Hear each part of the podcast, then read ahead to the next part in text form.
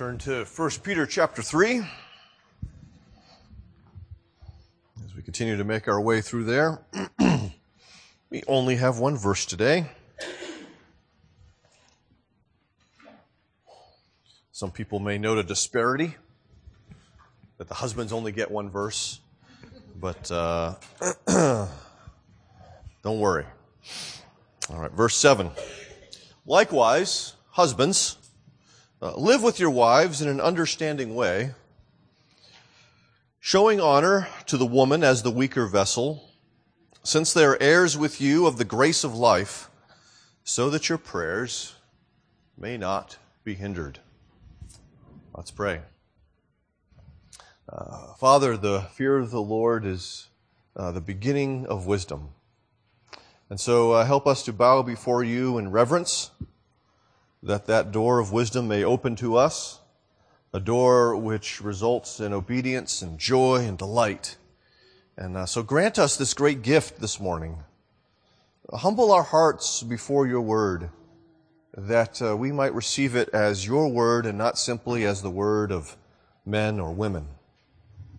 Help us to understand your word and shape our lives by this word as you renew our minds we ask this in Jesus' name. Amen. I'm sure you've all heard of The Taming of the Shrew, one of those classic plays by Shakespeare, which is meant to be a sort of exaggerated sense of uh, the dynamics that can take place within the context of marriage. Um, it is not meant to be a model for marriage.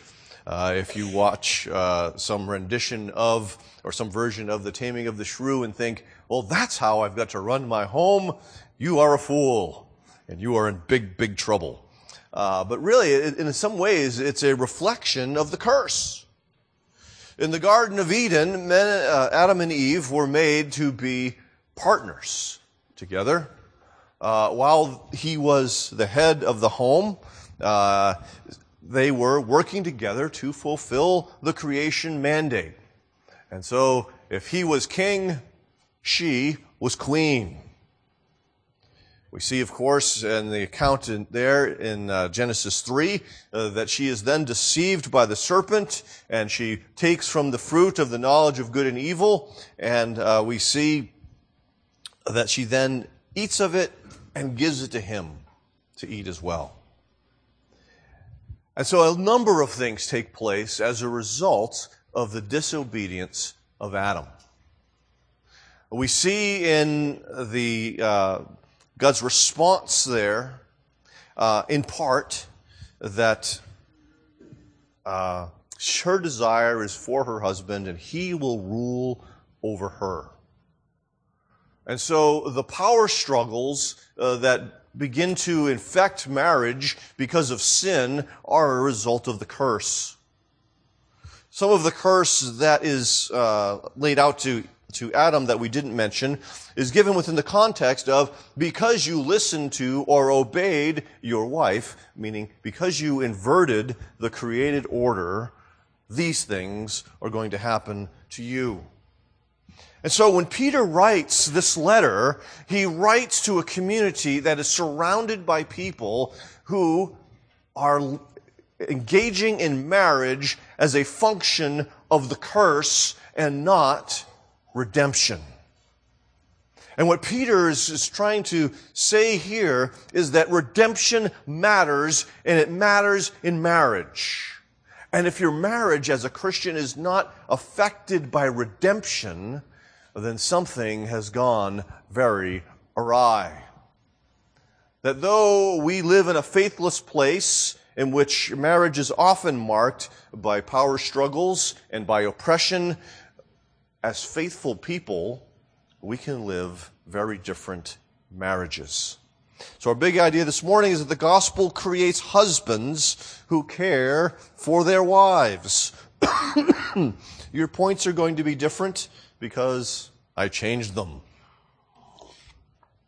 But we see first of all that Jesus helps husbands live together with understanding. Now, there's a break in the pattern that takes place here because Paul, uh, Peter rather, has been dealing with the reality of authority and he's been calling people to live in submission to various authorities, but he has never addressed those authorities. It changes here. Because in this context, the authorities are in the church.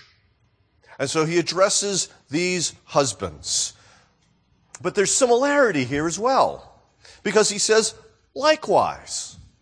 Meaning, in the same way, or in like manner, that you're supposed to do something here. And this expresses their hope in God, just as we saw at the end of chapter 2, and that what the likewise most likely addresses the very beginning of chapter 3 as a function of your hope in God, do these things. Do these things likewise, even though the person you're interacting with may not be fulfilling their side of things. Okay, we saw how uh, for the servants, um, Peter said, whether they're a kind master or not, you are to live in subjection to them. And in this that's implied also with, with the wives, even though your husband uh, may or may not be a great husband, you are to live in this fashion. It depends upon you and your relationship with God. It's not really about you and your relationship with that other person. And so Paul, Peter here is once again kind of invoking that. It doesn't matter what your wife is like. You are to live in this particular way.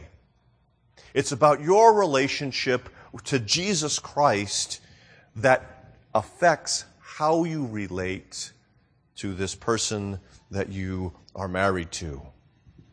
So, he says, husbands, live with your wives in an understanding way. Now, isn't that very crystal clear for us all? Okay. Uh, it's, it's rather odd, uh, this, this phrase, live together which is actually a compound word, uh, you know, two words stuck together. And uh, that's only found in the New Testament here. Now, in the Greek translation of the Old Testament, it's found in a couple of places, primarily in Deuteronomy, and it has to do, again, with that idea of living together in marriage. So live together in marriage with your wives, but in a particular way, he says, an understanding way. This is a little different than what we see in, P- in Paul. Like Colossians 3, for instance, husbands, love your wives and do not be harsh with them. Uh, this is not as clear as what Paul says. But I think this is also about the quality of life together. Uh, these men were to live together with their wives according to knowledge, which is the word that's there, often explain, uh, translated as knowledge, wisdom, not according to fear. Okay? What is the man supposed to understand? What is he supposed to know? What, what is supposed to uh, affect how he lives with his wife? And I think there, that it's threefold. I think he needs to understand the gospel, first of all. He needs to remember Jesus who, though he was in the very form of God, uh, did not cling to his rights. But we see that Jesus humbled himself and was obedient even as a servant. He humbled himself to serve. He didn't cling to his rights, his privilege, his power, but he emptied himself of these things. And so, for a husband to live in an understanding way, it means that he understands what Jesus did for him humbled himself to save the husband and the wife. And that that is to be part of the pattern for how he interacts with his wife. To be one who also humbles himself instead of clinging to his rights and making it all about himself. And so he doesn't use the power that he has to exploit but he, in a sense, divests himself as necessary in order to serve He also needs to understand his wife. He needs to understand who she is. What are her strengths? What are her weaknesses? What are her needs? What are her fears? Because he's called to love a, or live with a particular person. And I know this may come as a surprise, but not all women are the same. They are not interchangeable. Okay? Uh, there are people here who, uh, women here who could not be married to me. I don't know why my wife wanted to be married to me. And likewise, there are women that I, that I would really have a hard time being married with because of the ways in which our strengths and weaknesses and needs would, would sort of clash with one another in a way. A man needs to understand his wife. And while I'm not a big love language proponent kind of guy, because I see there are limitations to that idea of, of love language, there is a, there, there's a nugget of truth there. There are certain ways, if I'm going to love my wife well, uh, that I, there's certain ways I should do it so that she understands that I love her well. You see, well, I'm all into affection. I know you find that hard to believe. My wife is into service. And so that means that, you know, cuddling up on the couch with her doesn't really communicate love to her. But me chipping in, doing that dusting, which I'm long overdue in doing, uh, that communicates love to my wife. Okay? But it may not communicate love to your wife. Okay? She will understand a different language so know her language, speak her language, help her to feel loved. Not only that, but understand yourself. You should have a working knowledge of yourself, your own strengths, your own weaknesses, your own needs and fears, so that you can be a good husband. Now, when you go in scripture, there's, there's one guy that really stands out as someone who didn't get themselves. They were a fool. In fact, their name means fool. It's Nabal. It's Nabal who, because of his pride and his stupidity, almost had his entire household destroyed by David when he said, no, we're not going to provide you with any food, even though you've been protecting our flocks out there while you've been hiding from King Saul. And so David is the one who is ready to run in there with all of his soldiers and just wipe out Nabal's household. And wise Abigail saves the day. Nabal is exactly what we're not supposed to be. Rather, as Paul talks about in Philippians, just before that passage of how Jesus humbled himself and was obedient, we see, uh, let each of you look not only to his own interests, but also to the interests of others. And that is true even more within the context of marriage. A Christian husband does not look only to his own interests. That's what the unbelievers do but we are to look also to the interests of our wives that we may care for them and that we may love them.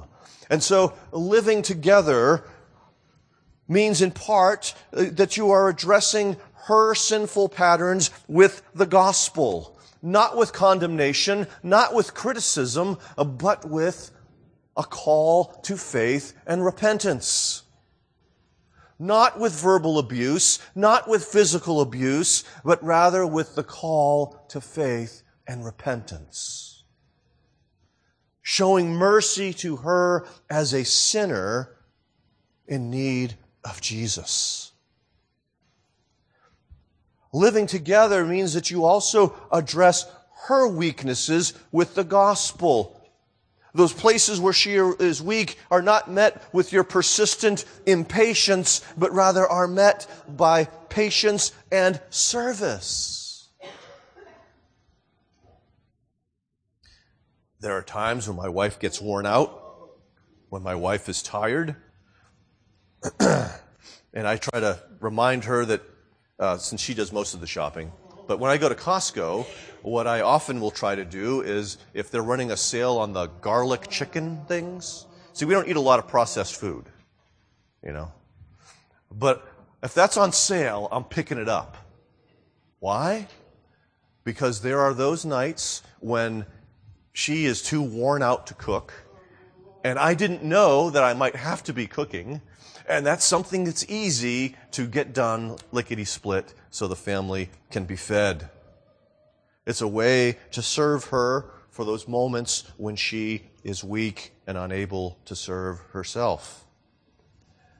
So living together is uh, meant to reflect some of these things, knowing those places of, of her own weakness, and instead of criticizing her for them, stepping in and serving in order to assist.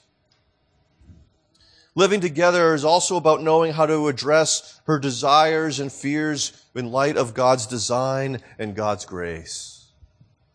So a lot of this is understanding the gospel and understanding her and bringing those two things together so that she's able to grow and be served by you. Marriage is, gentlemen, the primary context for your sanctification. The primary context in which you are going to be made more like Jesus. The way, the place in which you are going to move more towards love. Marriages. And so Jesus because we're united with Him, helps husbands to use their position and power to help their wives grow. Secondly, Jesus helps husbands show life to the vulnerable vessel. So Peter is, is, has first mentioned this idea of live in an understanding way, and now he's beginning to expand on that idea just a little bit here. And, and and talk about what it means. And part of it is showing honor to the woman or wife. Because even though she's under authority, she is not a servant. And she is not to be treated like one.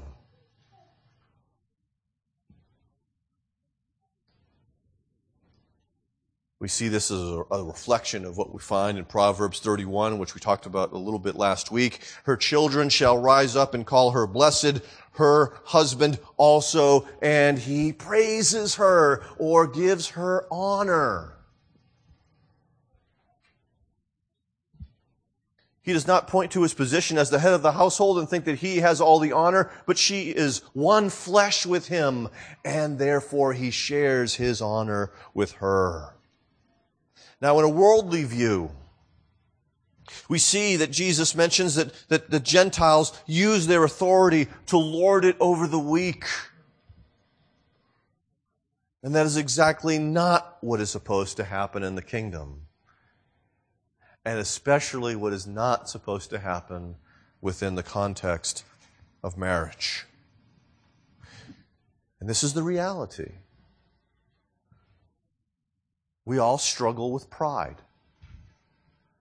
which means we struggle with selfishness, which means we struggle with putting our needs and our wants and our desires first. We struggle with that considering others' interests as well, part.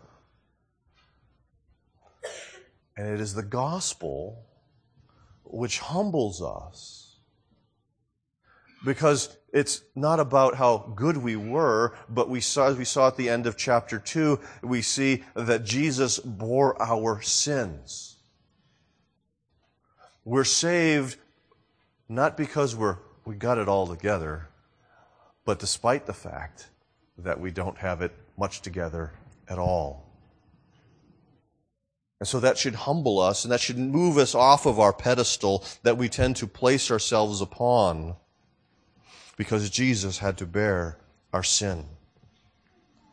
And so a godly husband is one who begins to use his authority in order to serve and honor her, not to oppress or to exploit or take advantage of her.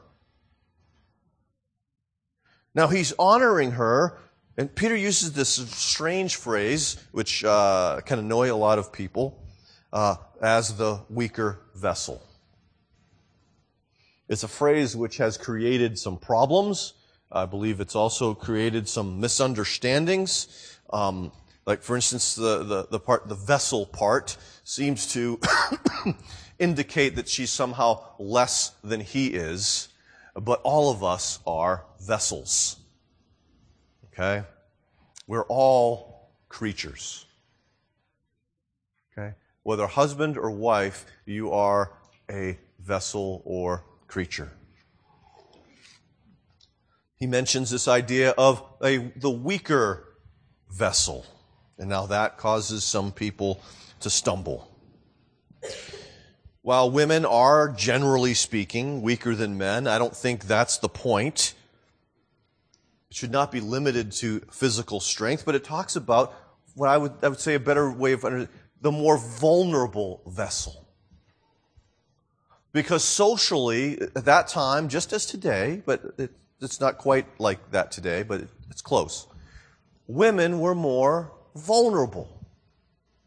They're more vulnerable to physical abuse. They're more vulnerable socially to be exploited. Women then had fewer rights. For instance, uh, the husband could divorce the wife, but the wife couldn't divorce the husband. And so a husband could hold that over the head of his wife as a threat. Do what I want or, and manipulate her and exploit her.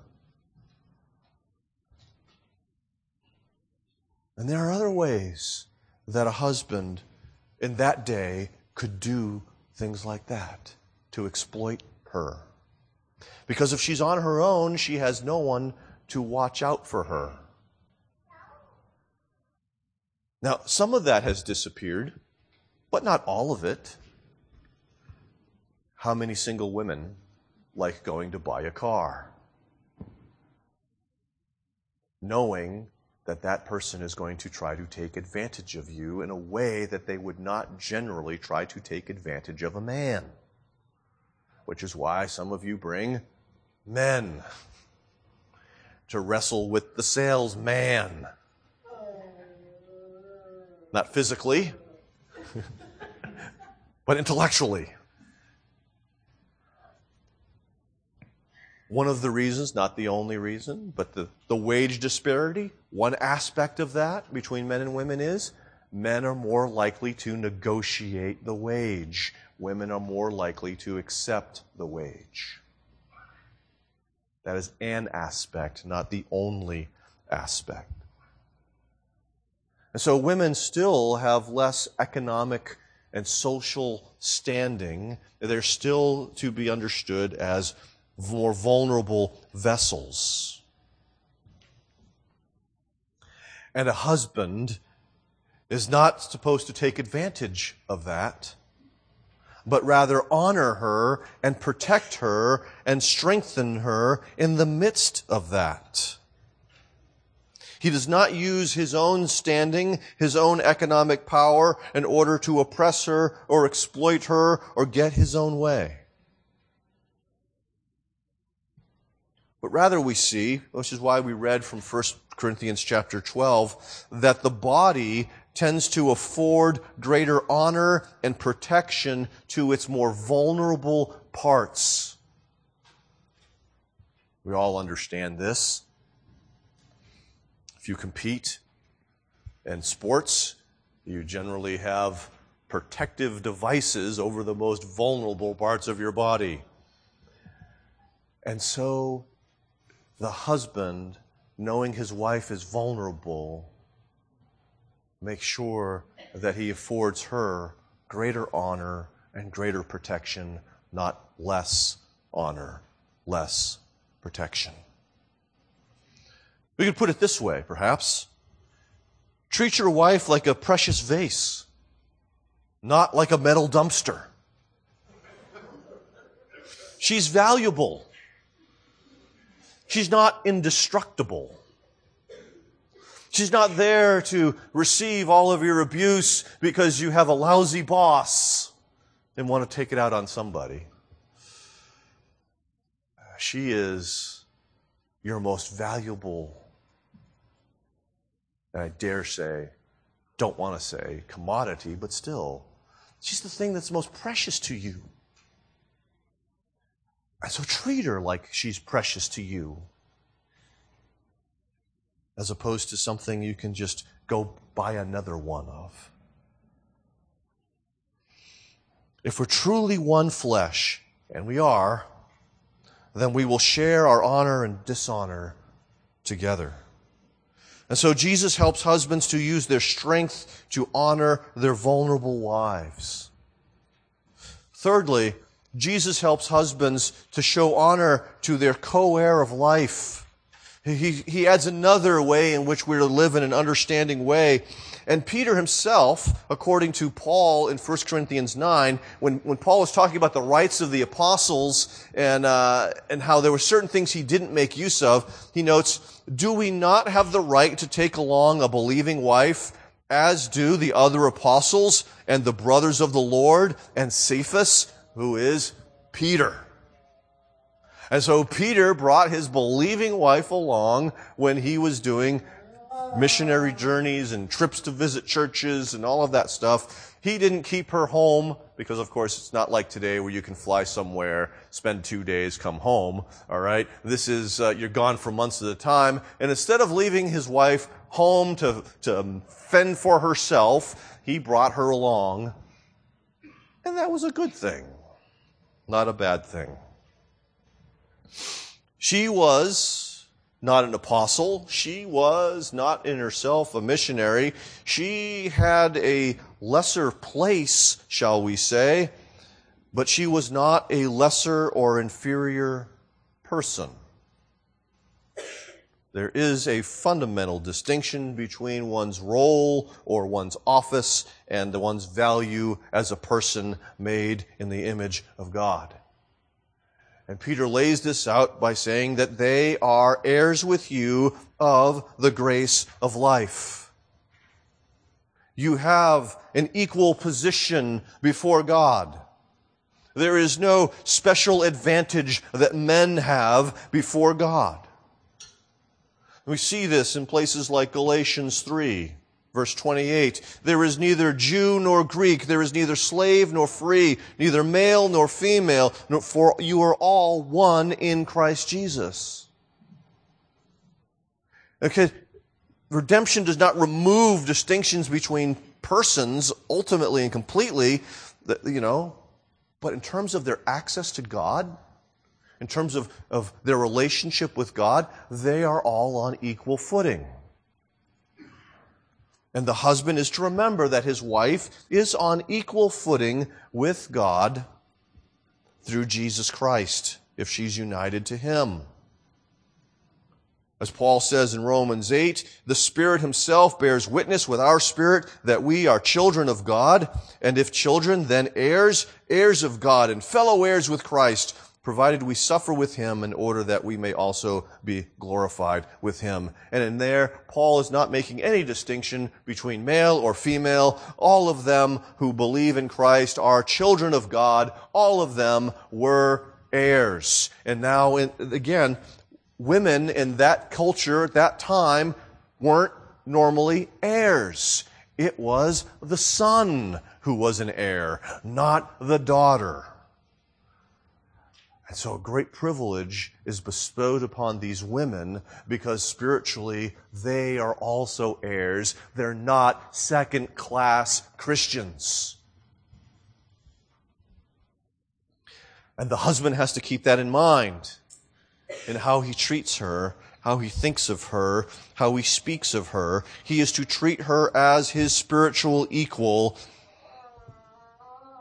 because Peter notes that if you don't show her honor, there are going to be problems. He introduces this idea that so your prayers may not be hindered.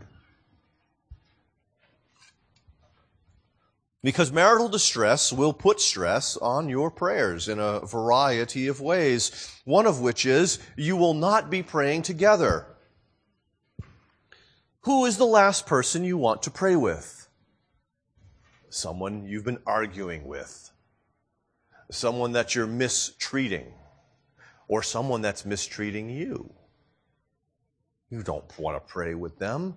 And so their prayers would be hindered if he is mistreating her. She's not going to want to pray with him, and he's not going to want to really pray with her, and they will pray less. And so be, those prayers will be hindered in that way, but they will also be hindered in another way. Because the father in his discipline for the unjust, injustice that is taking place may not listen to our prayers while we're oppressing our spouse.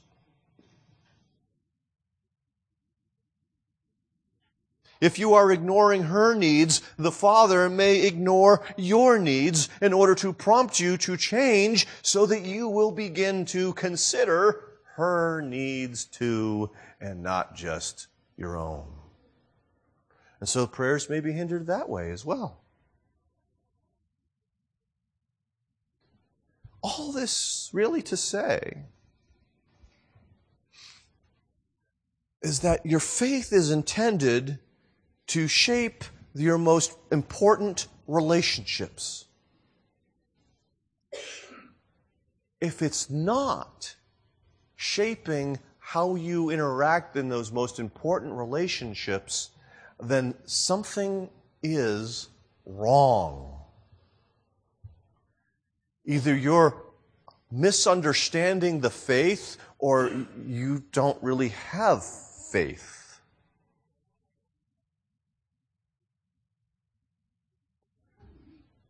And so Paul, Peter here, like Paul in Ephesians 5 and, and Colossians 3, is calling uh, these men to live out their faith within the context of their marriages.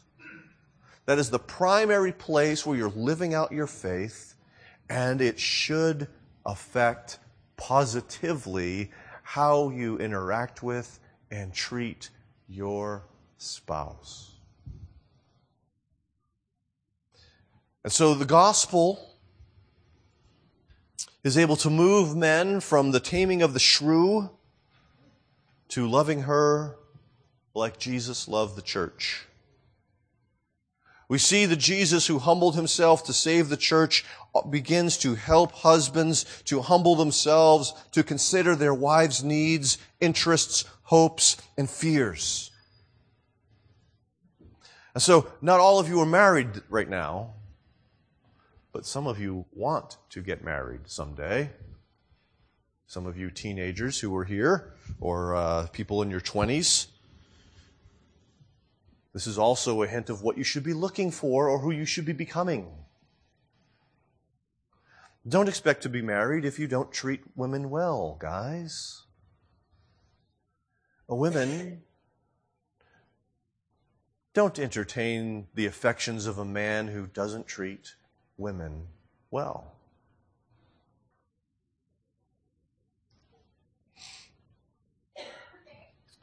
Rather, look for a person, be a person who honors and protects a wife instead of taking advantage of her through physical or social strength. Be a man who sees her for what she is, a co-heir with Christ, whose inheritance is the same as his. And so husbands, let your faith shape how you husband to the glory of God. Let's pray. Father, we pray that the, the men, the married men in this room would uh, grow in their grace and understanding so that they can increasingly honor their wives. So they can increasingly see them as you see them. So they can deal tenderly with them in their sin. They can be tender to their wives in their own sin by confessing it seeking forgiveness as well. But help us to grow in our understanding of how the gospel relates to this precious relationship that you have given. And Father, we pray for the kids that they would uh, increasingly learn what to look for and what to run away from. So that should you bring marriage into their lives, that it would be a healthy, godly marriage and not a destructive, exploitive marriage. And We ask this in Jesus' name. Amen.